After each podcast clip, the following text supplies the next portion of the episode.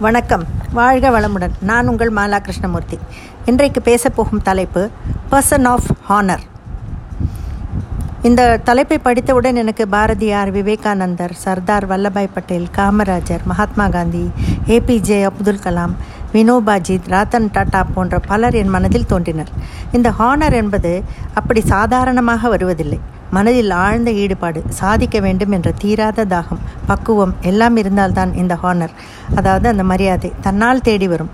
இந்த மாதிரி பெரிய மனிதர்கள் எல்லோருமே விளம்பரத்துக்காகவோ புகழுக்காகவோ பதவிக்காகவோ ஒரு காரியத்தை செய்வதில்லை. இயல்பாக அவர்களுக்குள் இருக்கும் திறமை தக்க தருணத்தில் வெளிப்படும் போது பெரிய மனிதராக பெரிய மனிதர்களாக ஆகிறார்கள். மரியாதைக்குரிய மனிதனாக ஆகிறார்கள். இந்த மரியாதைக்குரிய மனிதனாக ஆவதற்கு பணத்தை விட மனம்தான் முக்கியம் என்று நான் கருதுகிறேன். இரத்த தானம் செய்வதற்கு இப்போதும் கூட பலர் மறுப்பதுண்டு. ஆனால் ஆஸ்திரேலியாவில் எண்பத்தி ஒரு வயது மனிதர் ஒருவர் தன் வாழ்நாள் முழுவதுமே இரத்த தானம் செய்துள்ளார். அவரால் காப்பாற்றப்பட்ட உயிர்கள் கணக்கில் அடங்காதவை. அவரது பெயர் ஜேம்ஸ் ஹாரிசன். தங்க கை கொண்ட மனிதர் என்பது அவரின் செல்ல பெயர் பதினெட்டு வயது முதல் எண்பத்தி ஓரு வயது வரை அறுபது ஆண்டு காலம் தொடர்ச்சியாக இரத்த தானம் செய்த ஹாரிசனின் இளவயது வாழ்க்கை துயரம் நிறைந்தது. ஆயிரத்தி தொள்ளாயிரத்தி முப்பத்தி ஆறாம் ஆண்டு பிறந்த ஜேம்ஸ் ஹாரிசனுக்கு பதினாலு வயதில் நுரையீரல் தொற்று காரணமாக அறுவை சிகிச்சை மேற்கொள்ளப்பட்டது. சுமார் ஆறு மணி நேரம் நடந்த அறுவை சிகிச்சைக்கு பிறகு ஏழு லிட்டர் ரத்தம் ஹாரிசனுக்கு செலுத்தியாக வேண்டும். ஹாரிசனின் பெற்றோர் ஏழு லிட்டர் ரத்தம் பெறுவதற்கு படாத பாடுபட்டனர். அப்போதுதான் ஹாரிசன் இரத்த தானத்தின் மகிமையை உணர்ந்தார். ஆஸ்திரேலியாவை பொறுத்தவரை பதினெட்டு வயதுக்கு மேல்தான் ஒருவர் இரத்த தானம் செய்ய முடியும். பதினெட்டு வயதை எட்டியவுடன் இரத்த தானம் செய்ய வேண்டும் என்று ஹாரிசன் மனதிற்குள் உறுதி பூண்டார். ஆயிரத்தி தொள்ளாயிரத்தி ஐம்பத்தி நாலாம் ஆண்டு ஹாரிசன் பதினெட்டு வயதை எட்டியவுடன் செய்த முதல் வேலை இரத்த தானம். அப்போதுதான் ஹாரிசன் ரத்தத்தில் ஆன்டி டி மருந்து தயாரிக்க உதவும் பிளாஸ்மா கலந்திருப்பதை மருத்துவர்கள் கண்டறிந்தனர். உலகில் எண்பது சதவிகித மக்கள் ஆர்ஹெச் இரத்த பிரிவை கொண்டவர்கள். அதில் இரத்தத்தில் ஆர்ஹெச் இருந்தால் அது ஏபி ஏபி ஓ பாசிட்டிவ் இரத்த வகையை சேர்ந்தது. ஆர்ஹெச் இல்லை என்றால் அது நெகட்டிவ் அதாவது A B AB O negative இரத்த வகையை சேர்ந்தது. கருத்தரிப்பின் போது தாயின் ரத்தம் குழந்தையின் ரத்தத்துடன் நேரடியாக கலப்பதில்லை. ஊட்டச்சத்து ஆக்சிஜன் போன்றவை நஞ்சு கொடியின் வழியாகவே குழந்தைக்கு கிடைக்கும். அதே வேளையில் டெலிவரி நேரத்தில் குழந்தையின் ரத்தத்துடன் தாயின் ரத்தம் கலப்பதற்கான வாய்ப்புள்ளது. தாயின் ரத்தம் ஓ நெகட்டிவ் என வைத்துக்கொள்வோம். தந்தைக்கு ஓ பாசிட்டிவாக இருக்கும் பட்சத்தில் குழந்தைக்கும் ஓ பாசிட்டிவ் ரத்தம் இருக்கக்கூடும்.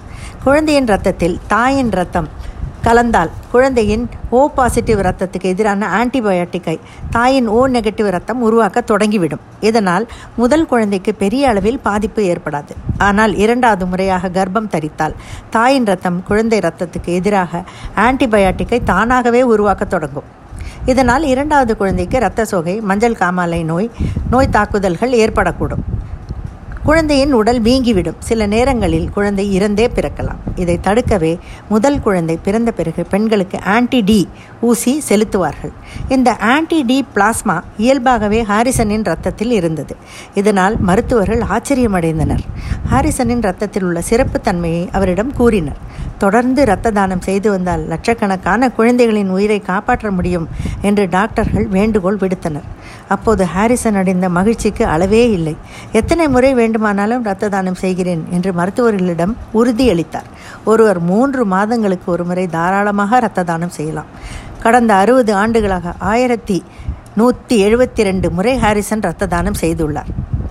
ஹாரிசனின் ரத்தத்திலிருந்து தயாரிக்கப்பட்ட ஆன்டி டி எதிர்ப்பு சக்தி மருந்தால் இருபத்தி நாலு லட்சம் குழந்தைகள் காப்பாற்றப்பட்டனர். ஆஸ்திரேலியாவில் எண்பத்தி ஓரு வயதுக்கு பிறகு இரத்த தானம் செய்யக்கூடாது. அதனால் ஹாரிசன் கடைசியாக இரத்த தானம் செய்த தினத்தன்று அவரால் காப்பாற்றப்பட்ட ஏராளமான குழந்தைகளை பெற்றோர்கள் மருத்துவமனைக்கு கொண்டு வந்திருந்தனர். சில குழந்தைகள் அவரின் முகத்தை வாஞ்சையுடன் தடவி கொடுத்தனர். இனிமேல் இரத்த தானம் செய்ய முடியவில்லையே என்ற வருத்தத்தை தவிர எனக்கு வேறு எந்த கவலையும் இல்லை என்று கூறும் ஹாரிசன் எனக்கு அறுவை சிகிச்சை நடந்தபோது மூன்று மாதங்கள் மருத்துவமனையில் இருந்தேன். நூறு தையல்கள் போடப்பட்டிருந்தன. முகம் தெரியாத பலரும் இரத்த தானம் செய்தனர். அவர்களை நான் மீண்டும் சந்திக்கப் போவதில்லை. ஆனால் ஏதோ ஒரு வகையில் சமூகத்துக்கு திருப்பி செய்ய வேண்டும் என ஆசைப்பட்டேன். அதற்கு வாய்ப்பாக கடவுளே எனக்கு இந்த அரிய வகை இரத்தத்தை கொடுத்துள்ளார். என் சாதனையை இன்னொருவர் முறியடிக்க வேண்டும். அதுதான் என் ஆசை என மனநிறைவுடன் சொல்கிறார். ஹாரிசனின் ஓய்வுக்கு பிறகு அவரின் இடத்தை வேறு ஒருவர் நிரப்புவார் என்று ஆஸ்திரேலிய ரெட் கிராஸ் இரத்த தான அமைப்பு நம்புகிறது. நாமும் நம்புவோம். நன்றி வணக்கம்.